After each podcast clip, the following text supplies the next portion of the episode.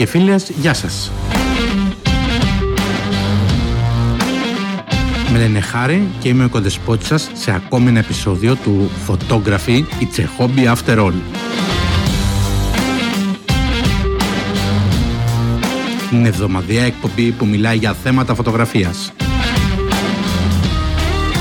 Την εκπομπή που σας ενημερώνει για όλα τα νέα στο χώρο. Και τέλος, την εκπομπή που επιδιώκει να γίνει το ευχάριστό σας διάλειμμα. Πάμε να ξεκινήσουμε λοιπόν. Φίλοι και φίλες, καλημέρα, καλησπέρα. Καλώς ήρθατε σε ένα ακόμα επεισόδιο του podcast με τίτλο Photography It's a Hobby After All. Ας συνεχίσουμε με τους οδηγούς μου για το πώς να κάνω φωτογραφικά πράγματα. Σε αυτό το επεισόδιο, πώς ρυθμίζω την κάμερά μου. Ρυθμίζω λοιπόν την κάμερά μου με τις προτιμόμενες ρυθμίσεις μου πριν από κάθε λήψη για να διασφαλίσω ότι είμαι πλήρως εξοπλισμένος και προετοιμασμένος και ότι μπορώ να συγκεντρωθώ στη λήψη φωτογραφιών και τίποτα άλλο. Αυτό το setup μου δίνει τη δυνατότητα να βγάζω σταθερά φωτογραφίες υψηλής ποιότητας, οι οποίες έχουν όλες την ίδια εμφάνιση και αίσθηση. Αυτός είναι ένας από τους τρόπους με τους οποίους δημιουργώ το δικό μου στυλ σε κάθε λήψη. Σημαντικό ρόλο σχετικά με το στυλ μου έγκυται στο γεγονός ότι χρησιμοποιώ περίπου τις ίδιες ρυθμίσεις και χρησιμοποιώ την ίδια βασική επεξεργασία στο Lightroom. Και γι' αυτό οι φωτογραφίες μου φαίνονται, αν και όχι ίδιες, να έχουν την ίδια εμφάνιση και αίσθηση από τη μία λήψη στην άλλη. Και αυτό έγινε η συνήθειά μου. Τώρα, αυτό δεν προέκυψε επειδή ήμουν έξυπνος, πιο πιθανόν μάλλον επειδή ήμουν τεμπέλης. Από τη στιγμή λοιπόν που έχω τις ρυθμίσεις της κάμερας που λειτουργούν, ήμουν ευτυχής και παρέμεινα με αυτές. Και έχω κολλήσει μαζί τους καιρό τώρα. Θα σας πω λοιπόν λίγα λόγια για το στυλ. Εάν αλλάζετε πάντα τις ρυθμίσεις στην κάμερά σας, έχετε πάντα ελαφρώς διαφορετικά αποτελέσματα. Και αν κάνετε πάντα διαφορετικά πράγματα στο Lightroom, θα καταλήξετε με ελαφρώς διαφορετικά αποτελέσματα. Τώρα αυτό μπορεί να μην έχει σημασία για εσάς από τη μία φωτογράφηση στην άλλη, αλλά όταν αρχίσετε να κοιτάζετε ένα σύνολο εργασιών, τότε μπορεί να γίνει λίγο θέμα.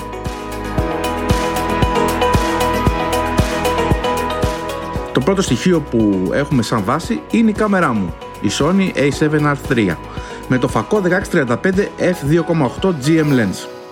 Νούμερο 2. Έβαλα τη φωτογραφική μου μηχανή σε Aperture Priority. Αυτό σημαίνει ότι η κάμερα επιλέγει την ταχύτητα κλίστρου με βάση το διάφραγμα που επιλέγω και το ISO που έχω επίσης επιλέξει. Τρίτο, το διάφραγμά μου το όρισα ως F8. Αυτό είναι το αρχικό διάφραγμα για κάθε λήψη. Κάθε ταξίδι, γενικά ό,τι κάνω. Το F8 είναι το γλυκό σημείο, το sweet spot που λένε στο χωριό μου. Το F8 μου δίνει μεγάλο βάθος πεδίου, αλλά όπως είπα αυτό είναι το σημείο εκκίνησής μου. ISO 100. Αυτό είναι το χαμηλότερο ISO στη μηχανή μου. Μπορεί να διαφέρει στη δικιά σας και θα πρέπει να το κοιτάξετε. Όσο χαμηλότερο είναι το ISO, τόσο καλύτερη είναι η ποιότητα της εικόνας σε γενικές γραμμές. Αλλά προσοχή εδώ. Οι Sony μηχανές έχουν το λεγόμενο Extended ISO, που τότε το ISO κατεβαίνει στα 50. Όχι, εγώ παραμένω στο Base ISO, που είναι το 100. Πέμπτο, Autofocus. Αυτόματη εστίαση. Το έχω ενεργοποιημένο και ανάλογα με το θέμα της φωτογραφίας μου το αλλάζω. Για να σας δώσω να καταλάβετε, άμα φωτογραφίζω τοπία, συνήθως το γυρνάω σε manual. Αριθμός 6. Τραβάω φωτογραφίες σε RAW και όχι σε JPEG. Δεν χρειάζεται ανάλυση. 7. Evaluate metering ή αξιολογικές μετρήσεις. Καλά δεν είναι χάλια μετάφραση. Για το σύνολο των λήψεών μου λοιπόν επιλέγω το Evaluate Metering, δηλαδή η μηχανή να παίρνει δεδομένα από όλο το κάδρο για να πει αν είναι σωστή η έκθεσή μου ή όχι. Υπάρχουν και άλλες ρυθμίσεις, αλλά για εμένα λειτουργεί τέλεια για αυτό που κάνω. Και είναι ένα καλό σημείο κίνησης για οποιονδήποτε, για να είμαι ειλικρινής μαζί σας. 8. Κουμπί εστίασης στο πίσω μέρος της κάμερας. Αποφεύγω να χρησιμοποιώ το κουμπί κλίστρου για να εστιάζει παράλληλα. Αυτό σημαίνει ότι εστιάζω χρησιμοποιώντας το κουμπί AF On στο πίσω μέρος της κάμεράς μου. Έτσι, όταν πατάω το κουμπί απελευθέρωσης κλίστρου, ενεργοποιώ απλώς το κλίστρο και βγάζω τη φωτογραφία. Δεν επηρεάζεται η εστίαση. Έχω άρθρο στο blog μου στο site fotokiakotos.com για τους λόγους που χρησιμοποιώ το back button focusing. Ένατο, λειτουργία εστίασης σε μία λήψη, single shot. Auto White Balance στο δέκατο, αυτόματη ισορροπία λευκού. ήρεμα εδώ, γιατί περιμένω την αντίδραση των ανθρώπων που λένε θα πρέπει να επιλέξετε τη σωστή ισορροπία λευκού για τις συνθήκες ε, φωτισμού. Ναι, θα έπρεπε. Αλλά έχω μεγαλύτερα πράγματα να ανησυχώ όταν εργάζομαι. Και επειδή φωτογραφίζω σε ρο, μπορώ να αλλάξω την ισορροπία λευκού μετά στο Lightroom. Το θέμα όλων αυτών των πραγμάτων είναι να με διευκολύνουν να βγάζω καλύτερες φωτογραφίες πιο αποτελεσματικά. Επόμενο πράγμα που κοιτάω είναι το bracketing. Χρησιμοποιώ το bracketing σε όλες τις φωτογραφικές μου εργασίε. Βγάζω συνήθως τρεις φωτογραφίες. Μία σε σωστή έκθεση, μία με δύο στάσεις σε υποέκθεση και μία με δύο στάσεις σε υπερέκθεση. Και τέλος τα συγχωνεύω όλα μαζί στο Lightroom. Και πάλι, αυτό έχει αποτελέσει μέρος του στυλ μου, έτσι. Χρονοδιακόπτης. Χρησιμοποιώ το χρονοδιακόπτη των 10 δευτερολέπτων και όχι εκείνων των 2 δευτερολέπτων. Επιτρέψτε μου να το εξηγήσω και πολύ γρήγορα. Εστιάζω χρησιμοποιώντας το κουμπί AF On, στη συνέχεια πατάω το κουμπί απελευθέρωσης κλίστρου που ξεκινά το χρονόμετρο αυτό της φωτογράφησης. 10 δευτερόλεπτα αργότερα τραβήχτηκαν τρεις φωτογραφίες. Γιατί το κάνουμε αυτόν τον τρόπο, Λοιπόν, ξέρω ότι η κάμερα μετά από 10 δευτερόλεπτα από ένα απαλό πάτημα του δακτύλου στο κουμπί απελευθέρωσης του κλίστρου δεν θα κουνιέται. Αυτός είναι ο λόγος που δεν χρειάζεται να ανησυχώ για ταχύτητα κλίστρου. Ένας άλλος λόγος για τον οποίο πραγματικά δεν είπα τίποτα αλλά ισχύει είναι ότι η κάμερά μου είναι πάντα σε τρίποδο. Λοιπόν, μια σύντομη περίληψη. Σήμερα αναφέρθηκα στο πώς στείνω εγώ την μηχανή μου. Αυτό μου δίνει μια συνέπεια στην ποιοτική εμφάνιση και αίσθηση των εικόνων μου. Πειραματιστείτε, δοκιμάστε ποιες ρυθμίσεις θέλετε και πώς αυτές επηρεάζουν το στυλ σας. Και πάμε τώρα στα νέα της εβδομάδας. Ήρθε η ώρα να μιλήσουμε για τη νέα ναυαρχίδα της Sony που είναι στα σκαριά και ακούεις στο όνομα A7R5 όπου ακούτε το R στην ονομασία της Sony είναι από τη λέξη resolution κοινώς θα είναι μια κάμερα με πολλά megapixel. Σύμφωνα λοιπόν με τον Ανδρέα Πιζίτη, Ιταλό insider σε θέματα της Sony και κάτοχο του site sonyalpharumors.com, έχουμε ορισμένα leaks για τη νέα κάμερα. Πρώτον, 61 MP σένσορα με νέο image quality, μεγαλύτερο dynamic range και γενικά είναι ένας καινούριος σένσορας που θα χρησιμοποιήσει η Sony.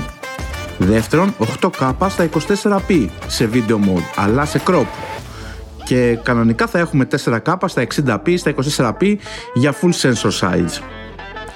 Τρίτον, θα έχει 8 stop image stabilization, απλώς μένει να δούμε αν θα είναι native ή gyro image stabilization.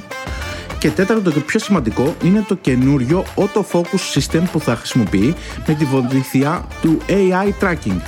Θα έχει δηλαδή ε, νέο deep learning system και θα αντιλαμβάνεται ανθρώπους, ζώα, φυτά, λουλούδια, κουνούπια, τα πάντα όπως έχει δηλώσει η Sony για να κάνει καλύτερα υποβοήθη το ήδη υπάρχον focus system της μηχανής.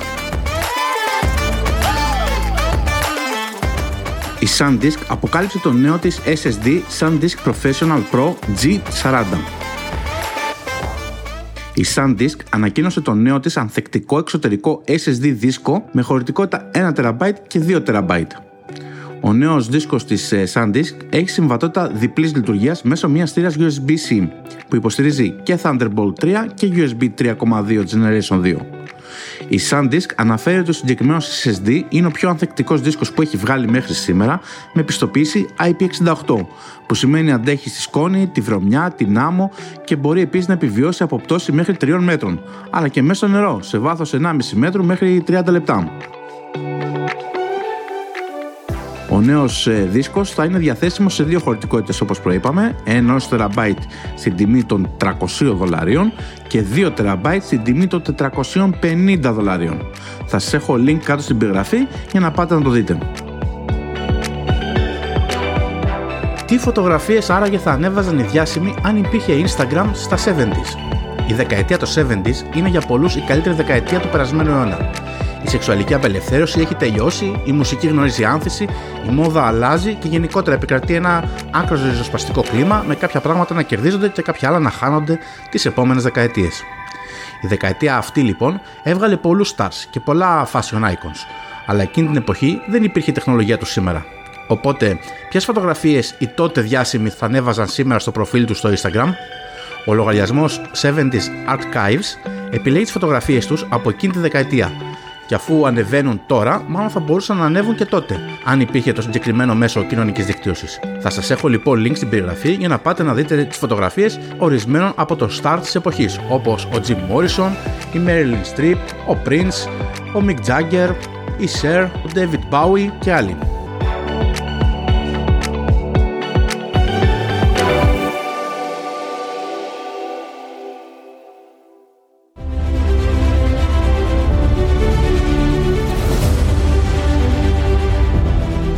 Φίλοι και φίλες, άλλο ένα podcast της σειράς Photography It's a Hobby After All έφτασε στο τέλος του.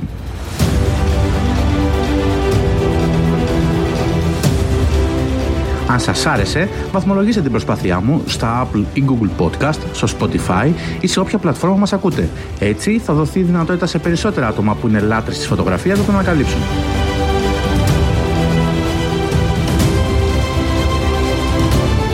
Για τυχόν λάθη, παραλήψεις ή έστω για ιδέες που τυχόν έχετε, μπορείτε να επικοινωνήσετε μαζί μου μέσω μηνύματος στα social media, Facebook, Messenger, Instagram, ψάχνοντας το προφίλ μου Φωτοκιάκοτος. Ή ακόμα, μπορείτε να επισκεφτείτε το site μου στο fotokiakotos.com και να διαβάσετε το blog που διατηρώ εκεί με πολλά και ενδιαφέροντα θέματα.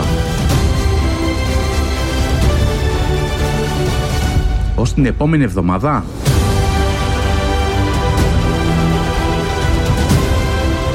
keep shooting, keep creating, enjoy photography. Γεια σας.